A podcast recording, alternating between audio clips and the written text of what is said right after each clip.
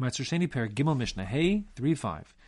Most nichnasos Yerushalayim v'yotzos. The rule is that Maaser Sheni money, that is say money that had the kedusha of Maaser Sheni redeemed onto it, can go into Yerushalayim, and you can leave Yerushalayim within your pocket. There's no problem whatsoever. You'll bring it back next time. However, uperos nichnasin ve'enin yotzin. When it comes to food that has kedushas maaser sheni, we say the walls of Yerushalayim are koltos. They like absorb. They hold them in.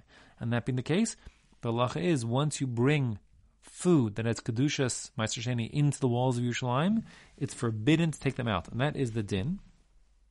Rabbi Shimon Gamliel Omer, he's going to disagree. He says, Afa peros nichnasos fiyotzin. He says even peros maaser sheni can go out and in of the walls of Yerushalayim. However, even according to Rabbi Shimon Gamliel, it's not at all what it sounds like. It's very limited. All he's saying is that in the event that you want to take your peros maaser sheni out of the walls of Yerushalayim to have them processed outside, meaning, let's say that the ovens or the grinding mills, whatever the story is, are more available out of Yerushalayim. There's shorter lines, there's more access to these things, and so on. Um, he allows you to take that food to be processed outside of the walls, provided that after you process it, you bring it back into Yerushalayim. So he is simply just giving you an allowance to take the food out for the express sole purpose of processing it out of the Yerushalayim to bring it back in. However, the halacha does not follow Rabbi Shimon Gamliel.